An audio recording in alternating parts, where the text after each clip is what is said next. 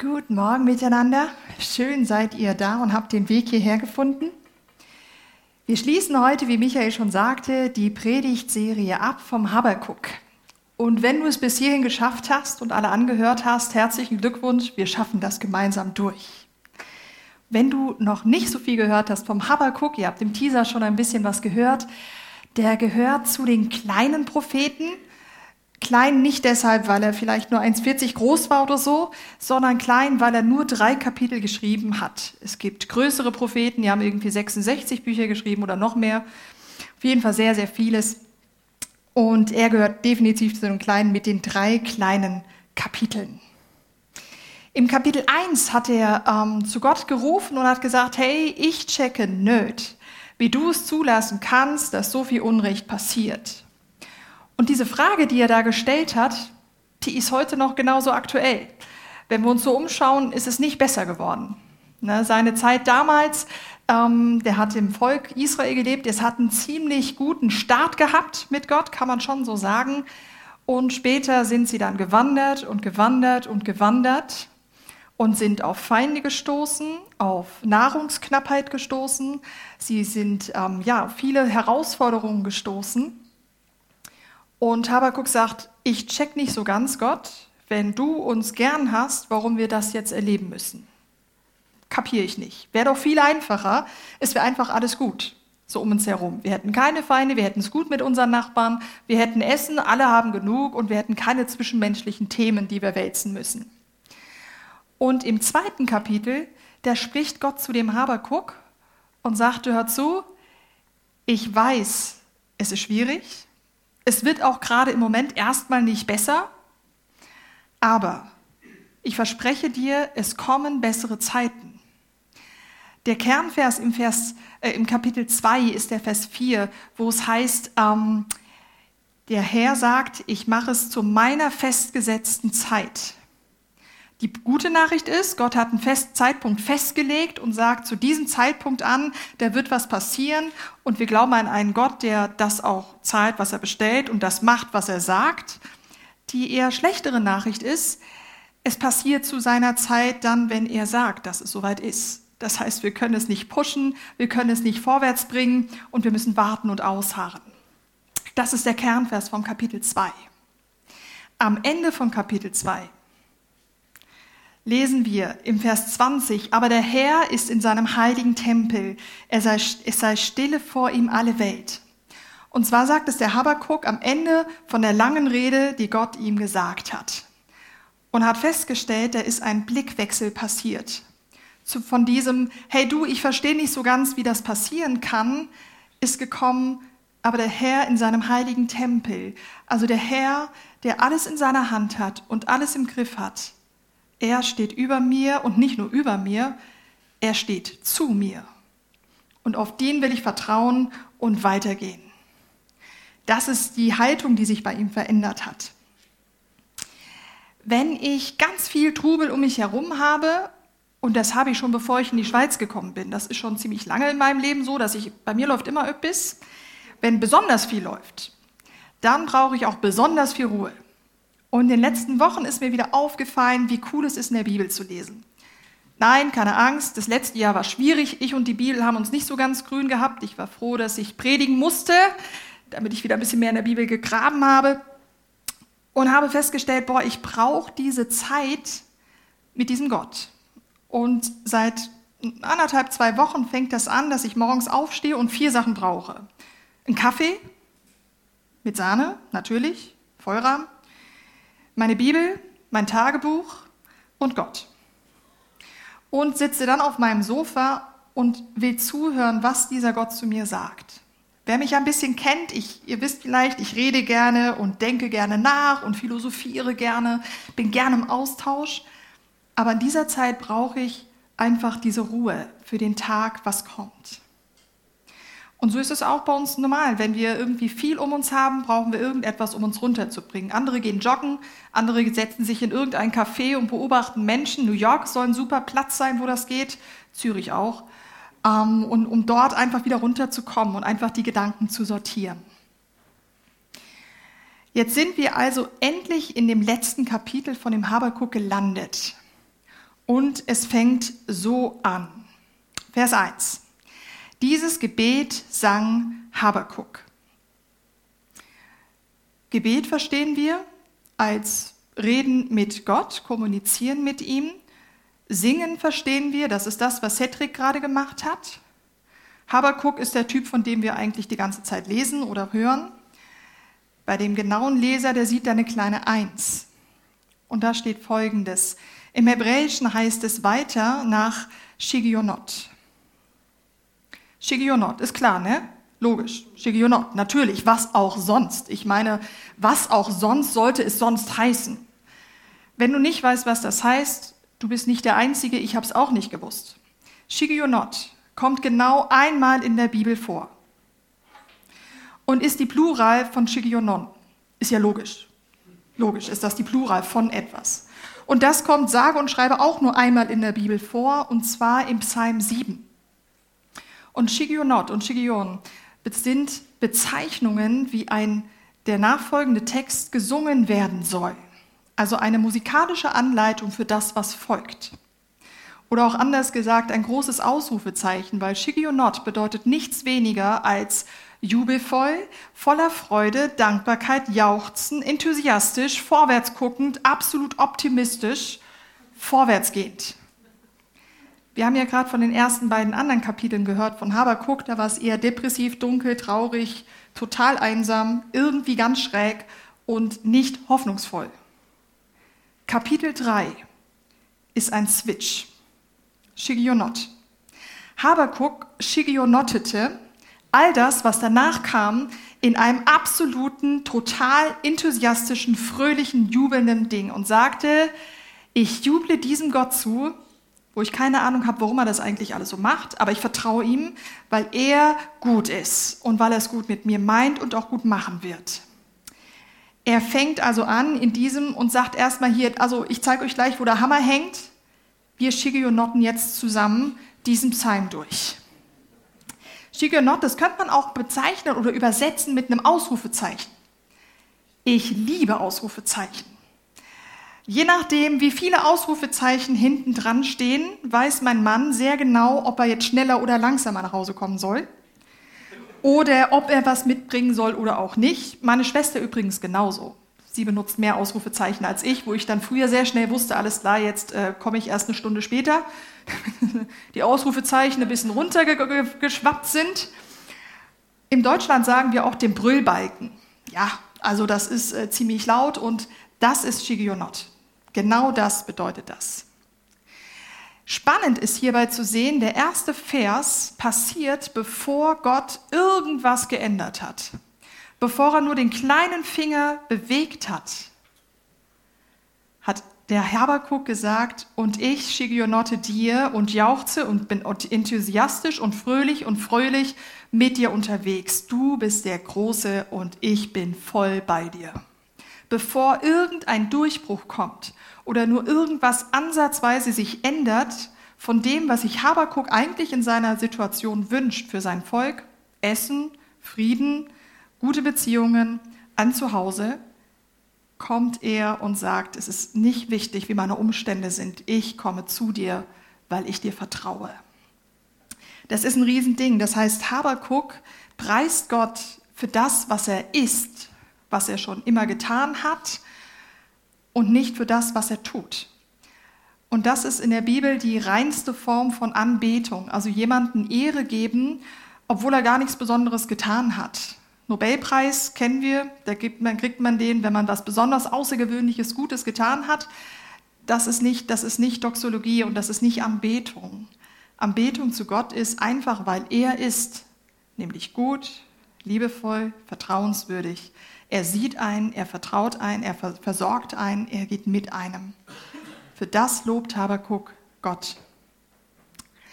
Und zwar so, Vers 2 geht's los. Shigionot, ihr wisst schon. Herr, von deinen Ruhmestaten habe ich gehört und sie erfüllen mich mit Schrecken und Staunen. Erneuere sie doch jetzt in unserer Zeit. Lass uns noch sehen, wie du eingreifst und auch wenn du zornig bist, hab mit uns Erbarmen.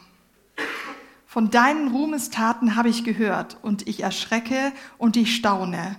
Oder mit anderen Worten, ich habe tiefsten Respekt vor dir, ich habe Ehrfurcht vor dir und ich sage, du bist der Gott, der alles um mich herum geschaffen hat. Und ich vertraue dir. Es erfüllt mich mit Staunen. Erneuere doch jetzt in unserer Zeit das, was du schon mal getan hast. Habakuk gehört zu einem Volk, wo ich schon erzählt habe, was mit Gott schon sehr lange unterwegs war und viele Dinge, ähm, Herausforderungen erlebt hat. Aber jedes Mal hat es die Versorgung und das Weiterbringen von diesem Gott gespürt und erlebt. Und Habakuk sagt hier nichts anderes. Ich erinnere dich daran, Gott, dass du schon mal gute Sachen getan hast und ich erwarte von dir, dass du das wieder tust. Und ich erwarte das nicht aus dem Ding, hey, du hast gesagt, sondern ich erwarte es, weil du es gerne tust, weil du es gut meinst und gut machst. Deshalb darf ich das erwarten. Es ist keine überzogene Erwartung, sondern dieses, hey, ich weiß, es kommt gut. Diese große Diskrepanz, die wir im Volk Israel sehen auf der Wanderung, sie sind äh, ein Sklavenvolk gewesen und sind von Ägypten, also von den Ägyptern versklavt worden, ein ganzes Volk. Ähm, ziemlich miese Geschichte. Und Gott hat irgendwann eingegriffen, hat gesagt, ich befreie euch aus der Sklaverei und führe euch in ein Land, das nur für euch ist. Ich schenke euch ein daheim. Und Gott bringt dieses Volk aus der Sklaverei raus. Ein riesiges Volk, ihr Lieben und führt sie dorthin. Wie ich schon sagte, es hat grandios angefangen und ist auch ein Bild für uns heute. Wenn du zu Gott gehörst, dann hat er dich befreit von all dem, was dich knechten, unterdrücken und binden möchte. Er hat dich schon befreit. Aber du bist noch nicht angekommen. Wir kommen irgendwann mal zu Gott hin. Es ist ein Weg, es ist ein Prozess, das ist mühsam, das kann mit Warten zusammenhängen, aber wir sind unterwegs mit diesem Gott. Das ist eigentlich ein großes Bild von dem, was dem Volk Israel zu uns heute irgendwie ist. Und es ist völlig egal, ob du in, in Situationen bist von ähm, finanziellen Nöten oder Beziehungsnöten oder arbeitsmäßig oder in der Schule oder in der Ausbildung oder sonst wo. Um weiterzukommen, sagt die Bibel deutlich, hey, du brauchst eigentlich ein Shigionot-Gebet. Dieses tiefe, er weiß, was er tut und folg ihm nach. Heißt weniger das Gehirn ausschalten und nichts tun, komme ich später noch drauf, sondern dieses tiefe Erkennen, hey, da ist jemand, der es gut meint. Aber wie geht das denn? Wie geht denn jetzt einfach? Wie können wir denn jetzt Shigionotten? Wie funktioniert das? Zwei Sachen. Das erste ist, was der Habakuk gemacht hat, um zu diesem aber trotzdem Gebet zu kommen. Er hat sich erinnert. Er hat sich entschieden zu warten. In Situationen, wo schwierig ist, gibt es drei Optionen, was du machen kannst. Wenn du oben auf dem Hügel bist, ist alles gut, du hast Überblick, du kannst alles sehen, alles ist gut. Wenn es da unten ist, ist weniger gut. Und du hast drei Optionen, etwas zu tun. Das eine ist, du kannst es leugnen. Du kannst sagen, ach du, das, was mir gerade widerfährt, ist nicht so schlimm. Ich liege zwar im Krankenhaus, habe jeden Knochen gebrochen, aber easy, gar kein Thema. Ich bin dankbar, es ist alles gut. Oder du sagst, ich mache ein Reset und sag du, dass die Sache mit Gott oder die Sache, die jetzt gerade hier so passiert, ich glaube da nicht mehr dran. Das äh, geht anders. Oder ich weiß, wie es anders geht und ich werde es nicht mehr weiter mit diesem Gott aufnehmen oder du wartest. Und wie ich schon sagte, wir sind auf einem Weg unterwegs. Habakuk selbst hat sich für dieses Warten entschieden und lädt uns ein, mit ihm auf diese Wartensreise zu gehen, um später diesen aber trotzdem Glauben zu entwickeln. Und er macht das allererste, nämlich er erinnert sich. Er erinnert sich an das, was Gott schon damals schon getan hat. Und da lesen wir in 3.3, da. Gott kommt von Theman her, der heilige Gott zieht vom Berg Paran heran. Seine Majestät strahlt über den ganzen Himmel und sein Lob erfüllt die Erde. Ich habe ja schon gesagt, Kapitel 3 ist ein, ein Lied, ein Gesang. Man kann es nicht ganz eins zu eins nehmen. Es ist sehr lyrisch, es ist sehr philosophisch. Was nicht philosophisch ist, ist Theman und Para. Entschuldigung, da war ich einmal zu viel. Ja. Und ich habe mich gefragt, kann man das essen? Ist das irgendwie ein Gericht, wo man irgendwie sagen kann, oder ist das irgendwie eine Formel, die ich sagen müsste, um irgendwie diesen aber trotzdem Glauben zu machen? Nein. Theman und Paran sind zwei Orte, an denen das Volk Israel vorbeigelaufen ist. Und an beiden Orten hat es Gott zutiefst erlebt. Sie hatten nur Gottesbeziehung, äh, Erlebnis. Die haben an diesen Orten erlebt, dass Gott versorgt, dass er treu ist, dass er gerecht ist und mit ihnen sein wird, dass er für sie kämpfen wird, dass er sie auffangen wird und dass er sie bis zum Ziel bringen wird. Und auf unserer Reise brauchen wir dringend Theman und Paran-Orte, wo wir uns aufschreiben, wo wir merken, boah, ich bin nicht allein unterwegs. Da ist einer, der mit mir geht. Schreib dir diese Dinge auf. Habakuk hat den Auftrag bekommen, alles gut aufzuschreiben. Nicht äh, damit Gott das vergisst, sondern damit er es nicht vergisst. In Situationen, wo es schwieriger wird, wird es schwierig sein, solche Sachen aufzuschreiben. Deshalb dann, wenn es gut läuft. Themen und Paranorte zu suchen. Zu schauen, hey, was ist da, was ist da los? Er sagt, also Gott sagt zu ihm, ich bleibe bei euch, ich versorge euch und ich bin mit euch. Und immer wenn ich Fragen habe, dann sehe ich genau auf diese Orte zurück, die Gott mir verheißen hat vor langer Zeit. Manches für ganz, ganz ferne Zukunft, manches für jetzt. Manche sagen mir, hey Doro, ich höre Gott nicht. Also ich meine, der Habakuk hört jetzt irgendwie Gott, das ist schön für ihn, aber ich höre ihn eigentlich jetzt nicht so direkt reden. Und dann sage ich, es völlig in Ordnung dann liest die Bibel, weil in der Bibel redet Gott genauso, damals wie heute, und sagt genau die Dinge zu seinem Volk wie zu dir auch. Gott spricht auch durch andere Menschen zu dir, durch Gedanken, die man bekommt, durch die Natur um uns herum. Diese Aufbruchstimmung im Frühling, ich liebe sie. Du läufst irgendwo durch, es ist Schnee und plötzlich kommt da eine, ein Schneeglöckchen durch. Und ich habe jetzt erst dieses Jahr mitgekriegt, ich habe das vorher nicht gewusst, dass das äh, Wärme macht, also es bringt ganz viel Energie irgendwie, damit das drumherum den Schnee wegschmelzen kann. Abgefahrene Geschichte. Das heißt, bevor dann so das Glöckchen da rauskommt, wird erstmal ganz viel, ganz viel weggeschmolzen von dem ganzen Schnee. Ich liebe es, wie die Natur auch spricht oder zu uns reden kann. Also, der Habakuk erinnert sich an das, was Gott schon mal getan hat und sagt, ich will mich daran erinnern.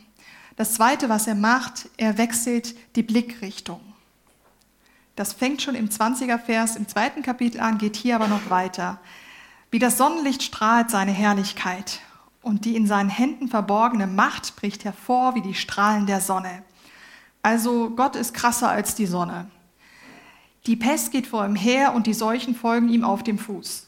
Das hört sich jetzt nicht so wahnsinnig positiv an, ist aber extrem positiv, weil es ein Zeichen ist von großer Macht und Herrlichkeit in diesem Psalm.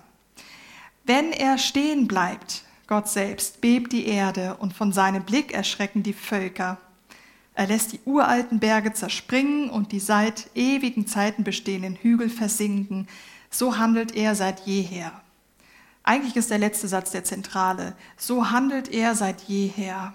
Er meint es gut, er macht es gut und er könnte so viel mehr. Wenn er dem Berg sagt, dem Matterhorn sagt, geh auf die andere Seite von der Schweiz, dann würde er das tun. Die Spitze vom Matterhorn ist ein bisschen Südafrika-Platte drauf. Wenn ihr sagt, hey, die Spitze vom Matterhorn wieder zurück nach Südafrika, würde er es tun. Diese Macht hat er. Gott ist also nicht nur einfach Freund und Vater und liebevoll mit uns unterwegs, er ist auch mächtig. Und wir haben mächtig Glück, dass er es auch noch gut mit uns meint. Er entscheidet sich dafür, uns anzufeuern und nicht zu sagen, ich zeige euch jetzt mal so ein bisschen meine Muckis, wie es mir jetzt so geht und was ich mit euch machen könnte. Er sagt, ich will euch die Kraft will ich nutzen und in euch setzen, um euch vorwärts zu bringen, um die bessere Version von euch selbst zu werden. Das erkennt der Habakuk. Er sagt, hey, er ist groß, er ist der Schöpfer und ich bin sein Geschöpf. Und deshalb ist das ein Partysong, weil ich erkenne, wer er ist und wer ich bin. Vor vielen Jahren habe ich mal ausprobiert, wie ist das eigentlich vor, vor Gott zu knien. Also so mit dem Körper machen wir nicht sehr viel. Die Bibel ist eigentlich recht voll von irgendwelchen Gesten. Also wenn du Gott anbetest, dann kannst du die Hände heben oder kannst die seitlich machen oder unten machen oder wie auch immer. Du kannst tanzen, du kannst jubeln, du kannst äh, Flugrollen machen. Wir machen das heute nicht mehr so. Auch der Raum gibt das nicht so ganz wirklich wieder. Also Flugrollen kannst du schon machen, aber wir keine Haftung und so. Ne? Gut. Und dieses Niederknien hat etwas sehr Deutliches, wenn man so alte Ritter- und Königsfilme anschaut. Da ist jemand Höheres als ich und ich zeige ihm das. Ich sage ihm das nicht nur, du bist höher als ich, König, sondern ich kniee mich nieder. Und ich habe das ausprobiert, weil ich dachte, was macht es so mit mir? Also ich bin ja eine gestandene Frau, ich bin Deutsche, zack, ich bin hier, stehe, da, zack. Wie, was macht das mit einem, wenn man sich kniet und sagt, Gott, ich sehe dich zwar nicht, aber ich weiß, du bist irgendwo da, so, und ich knie mich hin. Die ersten Male waren komisch, äußerst komisch. Plötzlich war ich klein. Und es hat mir gar nicht gefallen, weil ich gedacht habe, hm, also eigentlich 1,79 ist schon eine schöne Größe so. Nach ein paar Mal habe ich gemerkt, boah, dieses Niederknien und meine komplette Welt, meine kleine Doro-Welt oder große Doro-Welt vor diesem Mann oder vor diesem Gott niederzulegen, das befreit mich, weil es nicht mehr auf meinen Schultern liegt. Plötzlich ist es nicht mehr mein Problem, sondern seins. Sehr schöner Satz, den sage ich sehr oft. Gott, dein Problem. Du musst das jetzt regeln. Das Niederknien und Anlege von allem, was ich bin und alles, was ich habe, unglaublich befreiendes Gefühl. Wenn du es noch nicht ausprobiert hast, lade ich dich alles auszuprobieren später. Ähm, wenn du denkst, das ist jetzt ein Bonuspunkt mehr für Gott, nee, nee, musst du nicht machen, alles gut. Wenn du schlechte Knie hast, mach's nicht. Apropos Knie, weiter geht's im Text. Als ich die Botschaft, also das Reden von dir, Gott, erlebt habe, fuhr mir der Schrecken in alle Knie, meine Lippen fingen an zu zittern und meine Knie wurden weich. Weiche Knie kenne ich, also ich habe manchmal so ein bisschen dicke Knie, das ist dann nicht so angenehm, das läuft, das läuft sich dann wie auf rohen Eiern. Ähm, verliebt, oh, ich war verliebt in meinen Mann damals, heute immer noch, aber damals hatte ich weiche Knie. Mama mia, hatte ich weiche Knie. Ich kenne das aber auch, wenn ich Prüfungen machen musste. Ganz schwierig. Ich und, und irgendwie mündliche Prüfungen vor einer ganzen Crew, die mich da irgendwie beurteilen muss. Oh, furchtbar, gar nicht gut. Weiche Knie. Habakuk benutzt diesen Begriff oder auch die zitternden Lippen dafür, um zu sagen, hey, ich, ich erkenne, wer du bist.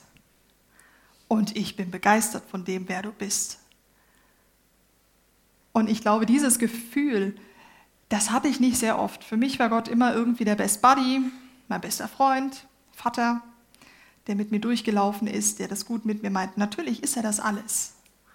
Aber er ist auch der Schöpfer von allem, was ich sehe und was ich nicht sehe. Er ist alles was ich bin, alles, was ich habe. Das kann ich von mir sagen.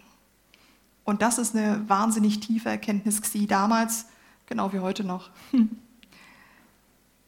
Der Habakuk, sein Name bedeutet übrigens kämpfen und umarmen. Und ich finde, das widerspiegelt sehr fest irgendwie herausfordernde Zeiten. Einerseits denkt man, boah, ich muss jetzt da durch und ich kämpfe mich da durch. Irgendwie schaffe ich das. Und auf der anderen Seite denke ich, ach, kann mich mal kurz jemand drücken? Nur so ein bisschen? Eigentlich will ich Frieden. Ich will, ich will das eigentlich gar nicht. Und das, diesen, diesen, ähm, dieses Spannungsfeld ist nicht nur der Name vom Habakuk, sondern er erlebt es tatsächlich auch in seinem Alltag. So dieses Kämpfen und Fighten mit Gott in Vers 1, äh, Kapitel 1, wo er sagt, hey, ich verstehe das nicht, was soll das? Und dieses Umarmen von Gott am Ende von Kapitel 2, und ich glaube, dieses Spannungsfeld ist heute noch genauso aktuell wie damals. Und Habakuk löst es nicht auf.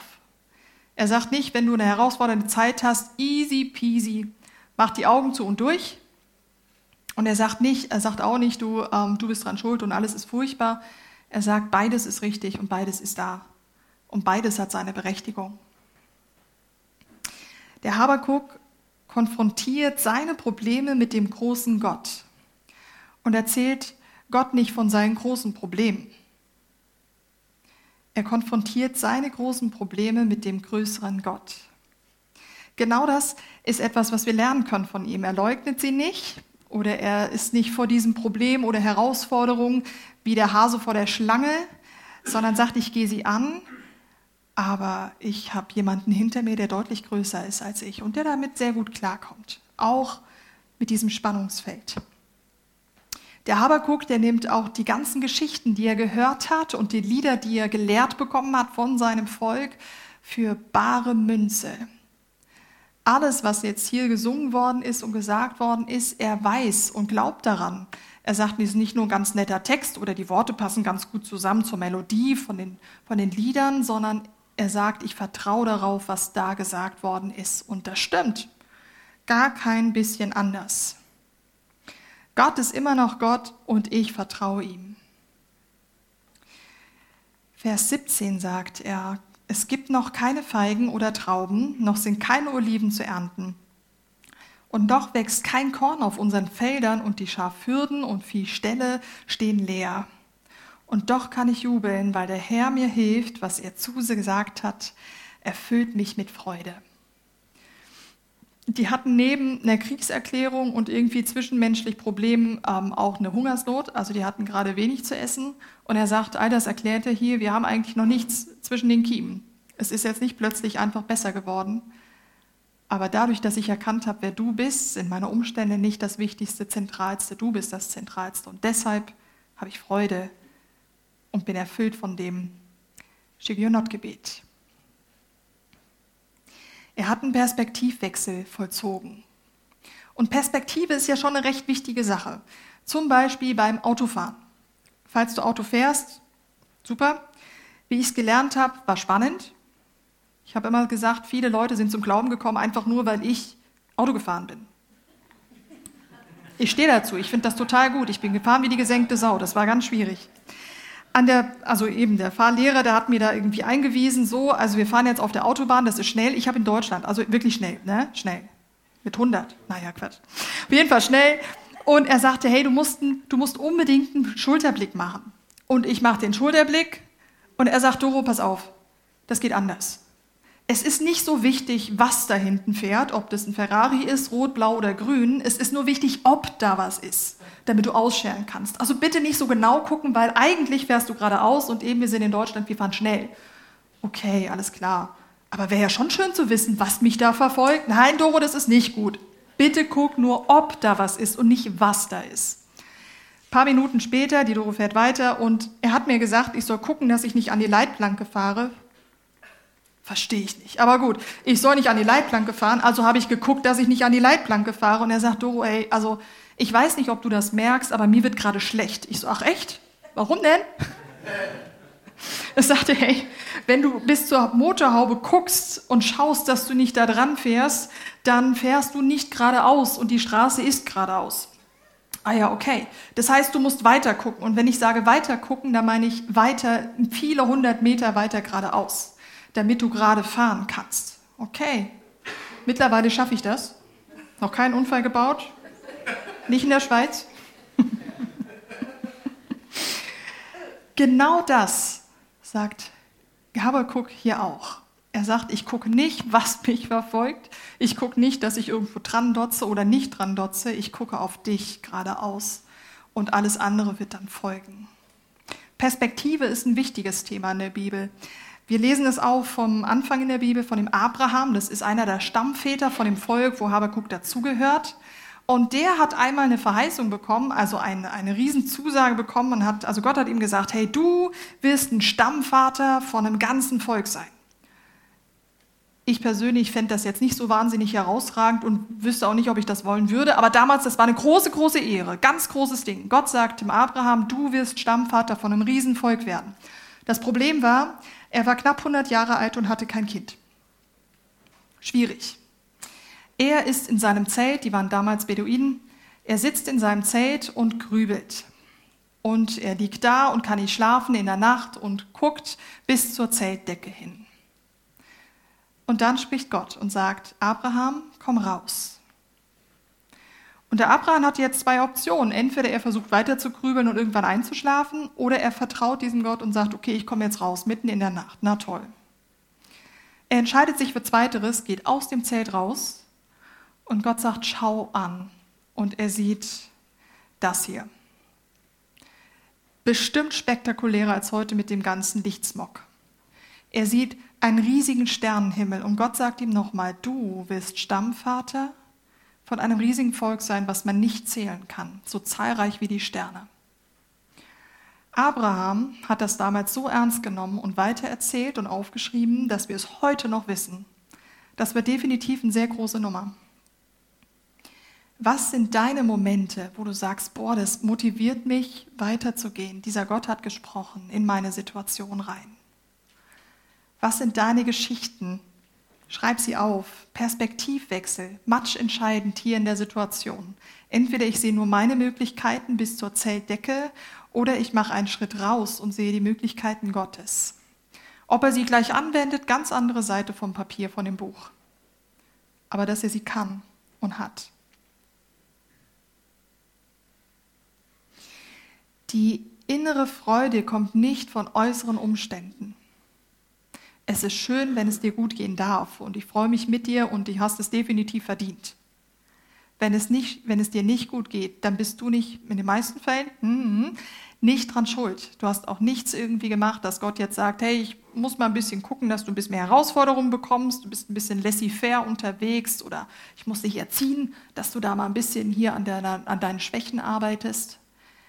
Habakuk erklärt nicht, warum das Leid da ist und auch warum die Situation von seinem Volk schwierig ist. Er lässt sie stehen, diese Spannung. Er lässt sie stehen und sagt, ich entscheide mich, woanders hinzugucken. Ich entscheide mich nicht, dass ich das jetzt alles vergesse und einfach wegschiebe, sondern ich sage, ich, ich gehe in diese Situation rein mit dem Gott, der sagt, ich bin mit dir. Und dieses können wir mit diesem Habakuk miterleben und mitgehen. So, ihr Lieben, wir nähern uns der Zielgeraden bei dem Buch. Letzter Vers. Seid ihr parat für das große Finale? Ja, das ist ja super. Seid ihr parat für das große Finale? Hey, hallo, danke. Geht doch, super. Vers 19 im Fall. Der Herr, der mächtige Gott gibt mir Kraft. Er macht mich leichtfüßig wie die Gazelle und lässt mich sicher über die Berge streiten, nicht über die Berge, über die Bären. Er lässt mich leichtfüßig wie die Gazelle sicher über die Berge schreiten. Der Herr ist mächtig und gut, groß, mächtig, wunderbar. Er ist gut. Er macht mich leichtfüßig und gibt mir Kraft. Die Gazelle ist in einem Gebiet, wo immer noch Hügel sind und Steine sind und irgendwie alles nicht so wahnsinnig einfach, aber sie ist leichtfüßig und läuft darüber hinweg. Das ist das Bild, was Habakkuk für sich nimmt, ähm, ja, um zu sehen, hey, Gott ist gut und er, er, er hilft mir dadurch. Ich weiß jetzt nicht, ob du gerade jetzt als erste Assoziation die Gazelle vor dir, deinem inneren Auge hattest, aber das ist das, was Habakkuk für ihn war. Vielleicht ist es was völlig anderes.